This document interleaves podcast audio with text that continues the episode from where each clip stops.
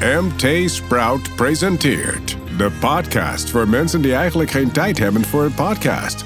Dit is je baan of je leven. Hoi, deze keer gaan we het hebben over generatieverschillen op de werkvloer. Ik ben Donovan van Heuven En ik ben Connie de Jonge. en wij geven je iedere week tips over hoe je je baan beter met je privéleven kunt combineren. Je baan of je leven. Starring Khan and Don. En deze keer praten we over de generatieverschillen waar je als leidinggevende mee te maken krijgt. Je kunt op dit moment op de werkvloer mensen uit liefst vijf verschillende generaties tegenkomen. Soms zit er tussen de oudste en de jongste wel een halve eeuw leeftijdsverschil. En dat niet alleen, ze kijken ook compleet anders tegen de wereld aan. Hoeveel eh, jaar zit er tussen ons, eh, Connie? Maar niet zoveel. Ik ben 42, Eh, ik ben 59. 59. Maar is best wel veel dus. Eh, ja, en, wel, en wel- tot welke generatie behoren we dan? Ehm, jij, jij bent Ik ben eh, X en jij bent even... Kijk, als ik goed eh, snel reken... dan ben jij van de generatie na mij. En dat noemen ze de pragmaten. de pragmaten. De pragmatische generatie. Komen straks terug hoe dat zit. Connie, heb jij, je hebt natuurlijk jarenlang leiding gegeven. Heb je daar in je tijd als chef mee te maken gehad? Die, die compleet eh, verschillende generaties in je team? Nou, vijf generaties heb ik niet gered volgens mij, maar wel vier. Eh, toen ik bij BNR werkte, was de oudste collega dik in de 60, buitenlandcommentator Bernard Hammelburg. Hij zal het niet erg vinden dat ik dit zeg, want hij is daar zelf heel open over. Nou, hij behoort dus tot de zogenaamde babyboom-generatie. Ja. Eh, terwijl de jongste collega's, dat waren millennials, die waren begin 20. De, dat leidde overigens niet tot heel veel gedoe, vond ik hoor. Dat viel reus mee. Heb jij ermee te maken gehad ooit? Ehm, Grote leeftijdsverschillen? ja, viel eigenlijk wel mee. Ik denk dat de bandbreedte dan misschien een jaar of 15 is. En dan, dat, dat, valt, dat valt mee. Ja, dat valt mee. Ja, Ja, Maar ja. ja en, ehm, maar goed, misschien, daar komen we straks misschien nog wel op. Kijk, die generatieverschillen is soms misschien ook wel wordt te veel in die kolommen gedacht. Ja. Ik denk, het ga- gaat vaak over een mentaliteit volgens mij. Maar ehm, ja, ja nou, kom zo op. Ja. daar komen zo op. Hey, ehm, je zei dus, eh, het leidt tot niet te veel gedoe. Maar wat merk je er wel van? Wat, wat, wat, waar zat, zaten er Nou verschillen? ja, het, is, het geldt niet alleen voor mij, maar wat ik er dan zeg maar over lees en over hoor, is het leidt gewoon meer tot een soort onbegrip wat af en toe de kop opsteekt. Eh nou, we zegt al, ik ben van generatie X, Mhm. tussen 1955 en 1970 geboren. Dat is X.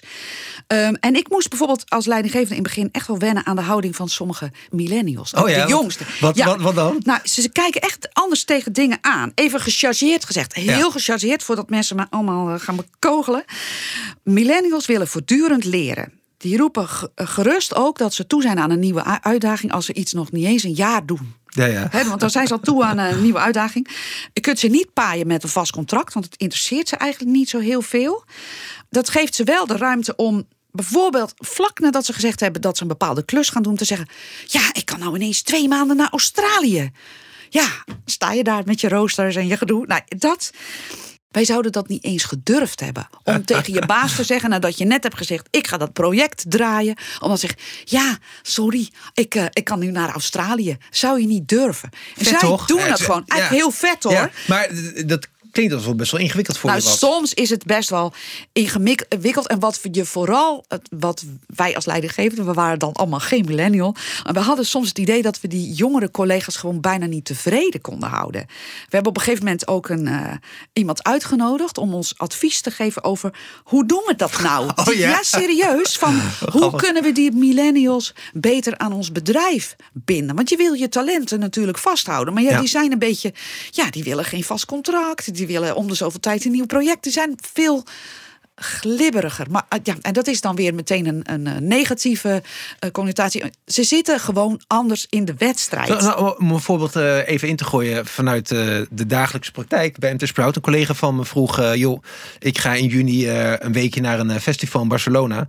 Het lijkt me leuk om de hele maand juni in Barcelona te blijven. Dat ik dan gewoon werk vanuit Barcelona en dan s s'avonds of s ochtends vroeg lekker door de stad kan, Ja. kan banjeren. Ja, goed idee. Hartstikke leuk. Dus eh, nee, ja, ik zou het zelf ook wel eh, een, eh, een goed idee vinden. Dus het is denk ik, ehm, het draagt bij. Het draagt bij, maar weet je, het wordt erger als je er dus gewoon heel veel hebt rondlopen die dit zo willen. En op een gegeven moment krijg je in het festivalseizoen zeker zeg maar in een, het bedrijf waar ik dan vandaan kom, waar je dus toch zeg maar voor 24/7 nieuwsorganisatie hebt. En dan is het het festivalseizoen. Ja. En dan wil niemand in de weekenden werken, want dan willen ze allemaal naar een festival. Dat, dan levert het, nou ja, probleempjes op. Laat ik het zo even zachtjes omschrijven. En je gunt het ze allemaal, maar dat je denkt, jongens, ja, ik snap dat het eh, Lowland eh, weekend is en dat het eh, Into the Rabbit Hole is en noem al die festivals maar op. Maar ja, op een gegeven moment moeten de roosters natuurlijk wel gewoon, weet je, er moeten gewoon mensen werken. Het wordt tijd dat we even eens gaan kijken wat de experts hierover te melden hebben. Niet alleen over de millennials, maar ook over de andere generaties die actief zijn op de arbeidsmarkt. And what zeggen de experts? Ja, misschien moet ik eerst even vertellen over welke vijf generaties we het dan nu precies hebben. Hè? Ja. Nou, de oudste, even kort aangestipt al, de babyboomers. Tegenwoordig boomers genoemd. En dat is niet per se positief. Eh, dat is, zijn de mensen tussen 1940 en 1955 geboren. Meestal mannen, hè, want er werken natuurlijk veel meer mannen van die generatie dan vrouwen. Staan bekend om hun loyaliteit, maar ook zijn ze heel competitief. En dan zeg ik er even bij, jongens, dit zijn allemaal enorme generalisaties. Ja, precies. Dat is wel. We gaan, nu, we gaan nu even lekker Nee, mensen in wat hokjes... eh, het beeld van, ja, ja, ja. weet je, het is allemaal niet in beton gegoten. Er zijn mensen die echt heel anders zijn. Maar toch, hè, het generatiedenken, het zegt... babyboomers zijn over het algemeen competitief. Waarom? Ze waren met heel veel tegelijk, kwamen ze op de arbeidsmarkt... en die moesten knokken om een plekje, even plat gezegd. Ja. Nou, er is een boek over geschreven over al die verschillende generaties... voor me- mensen die er meer over willen lezen. Echt wel leuk. Heet Eigenwijs. Ja. En dan met de ei van de ei-generatie in grote letters erbij. En dan ondertitel Generatie ei ontmoet X, pragmaten en babyboomers. Dus dan hebben ze vier generaties. Want generatie Z wordt nog niet behandeld in het boek. ja. Geschreven door Marieke Grondstra en Aart Bontekoning. Maar wel een leuk boek. Ehm, nou ja, na de boomers komen dus de X'en, mijn generatie. Daarna komt de pragmatische generatie. Yes, dat, dat ben jij dus. Geboren tussen 1970 en 1985. Ja. Klopt? Ja? Ja, dat klopt. Dan komt generatie I. Millennials ook wel, kortweg. Ja. Geboren tussen 1985 en 2000, pakweg. En daarna generatie Z, kortweg Gen Z.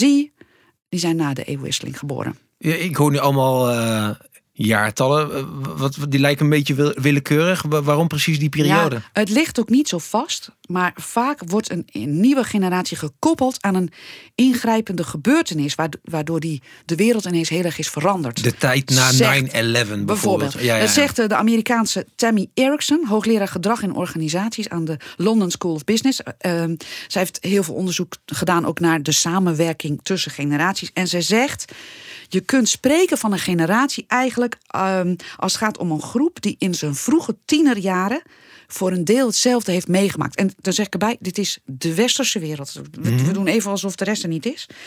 Wat wel zo is, eh, en dat geldt denk ik wel eh, over de hele wereld. Tussen je elfde en je veertiende wordt je zogenaamde mentale kaart aangemaakt. En die bepaalt eigenlijk hoe je de rest van je leven in grote lijnen tegen het leven aankijkt. Ja. Het schijnt psychologisch zo te zijn.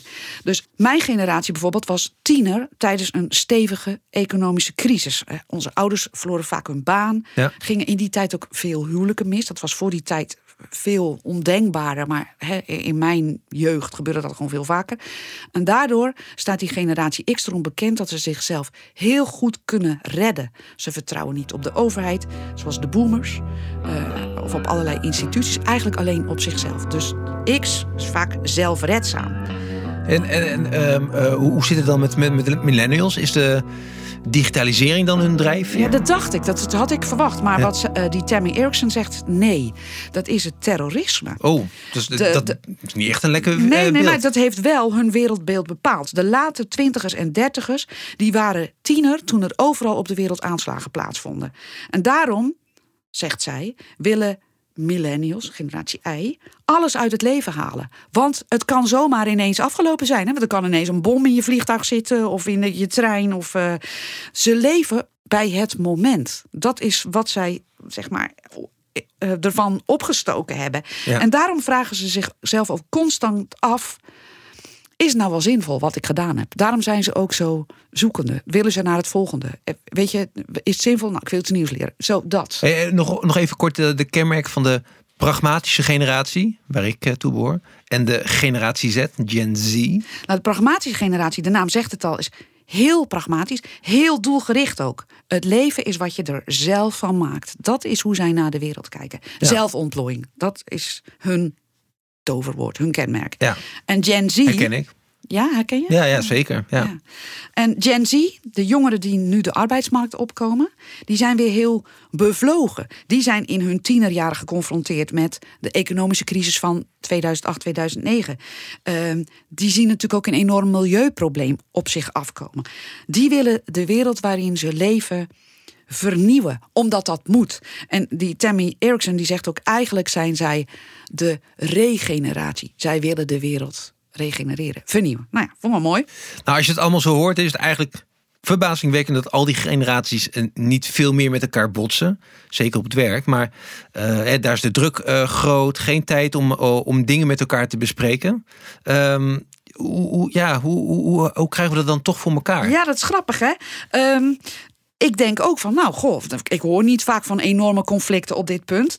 Toch zegt eh, die Erickson, nou, er is wel een wereld te winnen. Het zou veel beter kunnen, de samenwerking tussen die verschillende generaties. En daar zouden we met z'n allen eh, heel veel aan kunnen hebben. Zij zegt, juist die hele diverse populatie in veel bedrijven. Als die goed samenwerkt, dan kunnen ze tot hele innovatieve ideeën komen. Laten we dan eens kijken hoe die samenwerking tussen de verschillende generaties beter kan.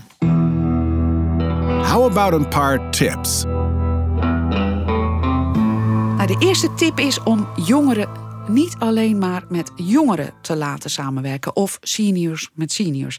En dat doen veel leidinggevenden wel. Oh ja? Eh, ja, want dan vermijden ze conflicten. Het is ook makkelijker, want je kunt die ene groep dan op deze manier aansturen en de andere op die manier. Dus we houden ze soms onnodig uit elkaar. En bewust dus, blijkbaar. En bewust ook. En, Dat vind ik eh, opmerkelijk. Ja, en Erickson zegt: niet doen, maak de verschillen bespreekbaar. De sfeer moet zo open zijn dat dat ook kan. Mhm. Mensen moeten natuurlijk wel bereid zijn om naar elkaar te luisteren. Maar ja, als de sfeer goed is, dan lukt dat. En dan begrijp je elkaar beter. Dus eigenlijk zegt zij: hussel zoveel meer door elkaar. Goede tip, maar eigenlijk ook niet echt makkelijk natuurlijk. Eh, nog meer? Kijk als leidinggevende goed naar jezelf. Wat is jouw wereldbeeld? Nou ja, kijk, ik ben een X'er. Dus ik heb bepaalde vooroordelen. Ik, ik- ben grootgebracht met eh, hard werken, vertrouwen op jezelf, eh, niet afhankelijk zijn van andere eh, instituties. Nou, jouw, wereldbeeld is eigenlijk meer zelfontplooiing, haal eruit wat erin zit. Ehm, dus het is verleidelijk, laat ik het zachtjes zeggen, om te roepen dat millennials zulke feestneuzen zijn. Die gaan van festival naar festival, zeg ik even gechargeerd. Ehm, maar dat is dus niet zo. Je, maar je moet wel begrip hebben voor hoe zij in de wereld staan. Ja. Waarom is een contract voor hun niet belangrijk? Weet je, waarom, waarom interesseert dat, dat ze niet?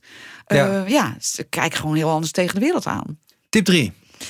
Ga niet fine-tunen. wat bedoel je? Ja, dat, bete- dat bedoelt ze mee. Probeer niet iedereen een beetje zijn zin te geven. En eigenlijk is dan de conclusie vaak dat helemaal niemand tevreden is. Hè? Mhm. Dus dat je iedere generatie een brokje geeft van... nou, dat wil jij graag, dat wil jij graag. Dat werkt niet. Ehm Erickson zegt, eh, geef je werknemers wel opties waaruit ze kunnen kiezen. Wat zij fijn vinden. Kun je zo'n voorbeeld? eh, Nou, bijvoorbeeld, ehm, laat ouderen en ook veel mensen van de jongste generatie zullen dit fijn vinden trouwens.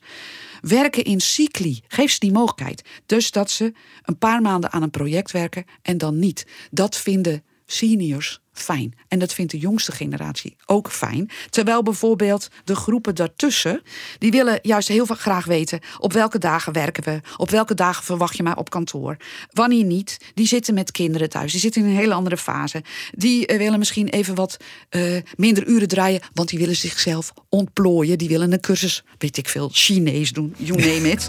Ehm, eh, geef ze de flexibiliteit om later te beginnen, zodat ze hun kinderen naar de school of naar de crash kunnen brengen. Dus zij zegt: ehm, speel in op de verschillende wensen, laat mensen kiezen. Ja. Heb je nog meer tips? Ja, wat ik ook een hele goede vind, beoordeel mensen niet op het aantal uren dat ze werken. Want ja, daar, zitten mensen, daar is het wereldbeeld van met name de jongeren ook eh, heel anders in. Die meten dat helemaal niet af aan uren. Ehm, hoe, hoe dan wel? nou, hoe Want- je bijdraagt aan een project. Is het project af? Is het resultaat goed? Prima. Het gaat niet of je er het gaat niet om uren aanwezigheid.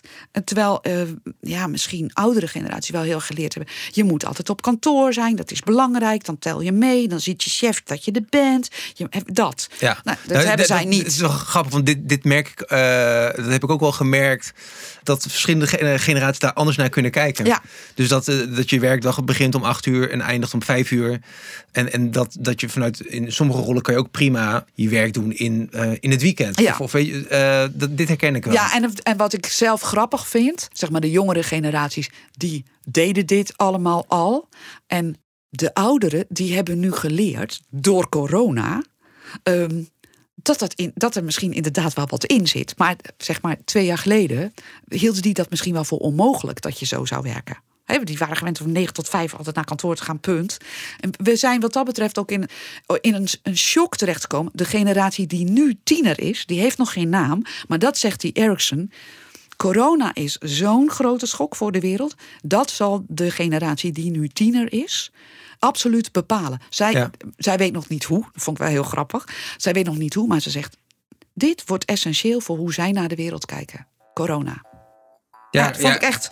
Kan, kan ik me heel goed voorstellen. Zeker. Ja, ja. Hey, wat is eh, wat jou betreft nou de beste tip? And what is the million dollar tip? Eh, wat ik een. Ja, ik denk toch wel de beste, of in ieder geval. ehm, ik, het meest inspirerende. Zorg dat mensen in jouw bedrijf kunnen blijven leren. Maakt niet uit van welke generatie ze zijn. Hier zit een steek onder water, want heel veel bedrijven investeren niet meer in oudere werknemers, denk ik. Eh, althans, het zou beter kunnen. Zij zegt. Doe dat wel. Zorg dat ze allemaal kunnen blijven leren. Want je zult zien, dat wordt beloond. Als je als bedrijf eenmaal de reputatie hebt dat dat de place to be is om veel te leren, en waar je dus ook heel veel mag, maakt niet uit wel wat voor generatie, dan trekt dat talent aan. En dat is natuurlijk heel fijn. Zeker nu in een situatie waarin we eh, spreken van een hele krappe arbeidsmarkt. En wat dat je die reputatie hebt. En, en wat zegt er dan over eh, het, het laten samenwerken van die generaties? Ik denk bijvoorbeeld nu dat je sommige ouderen niet eh, eh, dingen meer laat leren, waardoor ze dus bij bepaalde projecten niet betrokken worden, want ze weten te weinig van eh, social media of ze weten te weinig van misschien wel computers. Terwijl je, je sluit ze daarmee buiten. Terwijl tegelijkertijd, als je ze er wel bij betrekt, mee laat leren, kunnen ze natuurlijk met hun ervaring op andere terreinen hele eh, rake eh, dingen zeggen. Ja. Eh, met kritiek komen, kritische vragen stellen. waardoor bijvoorbeeld uiteindelijk een project beter loopt, tot betere resultaten leidt, tot innovatie. Hè, mensen die niet zo handig zijn, eh, even gechargeerd gezegd, want ik denk dat heel veel ouderen prima met computers om kunnen gaan. Maar die kunnen op een gegeven moment ook zeggen van waarom werkt dit eigenlijk zo bij dit, bij dit bedrijf? Waarom regelen we dit niet anders? Want ik vind het super onhandig en ik zit iedere keer zo te klooien met drie systemen naast elkaar. Dat kan ook eh, leiden tot een zekere ehm, alertheid dat je als bedrijf dingen moet veranderen. En nu, nu hebben we iedereen eh, braaf in allemaal hokjes eh, gestopt. Hè? Eh, maar gaat het uiteindelijk niet gewoon om een gedeelde mindset? Dat, dat je daar moet, moet selecteren. Bijvoorbeeld met aantrekken van nieuwe mensen. Dat je niet moet kijken naar een generatie, maar gewoon van wie ben jij als, als, als persoon. En Pas jij bij de cultuur? Ja, ja, zeg ik aan de ene kant. Aan de andere kant eh, denk ik, de manier waarop jij naar de wereld kijkt en naar je werk kijkt en wat werk voor jou betekent, is echt wel verschillend voor die generaties. Ja. En eh, ook al kan je dan zeg maar zeggen, ik, ik voel me fijn bij dit bedrijf. Maar daarmee ben je er nog niet. Eh, want ja, de, de jongste generatie kijkt toch echt anders naar de wereld en naar bedrijven en wat ze belangrijk vinden van bedrijven dat bedrijven doen dan de oudere generatie. Dus ik denk van ja, het is wel goed om je te realiseren dat hun wereldbeeld echt anders is. En dat je daar iets mee moet. Tot zover deze aflevering van Je Baan of Je Leven. Heb jij nou ook een vraag of een kwestie die je graag eens behandeld zou zien? Mail dan naar je baan of je leven Tot de volgende keer. Hoi! Dit was Je Baan of Je Leven. Een podcast van MT Sprout in samenwerking met voicebooking.com. Voor meer afleveringen klik op volgen in je favoriete podcast app. Heb je zelf een onderwerp waar we over moeten praten? Mail dan naar je baan of je leven at mtsprout.nl. Till next time, you better listen.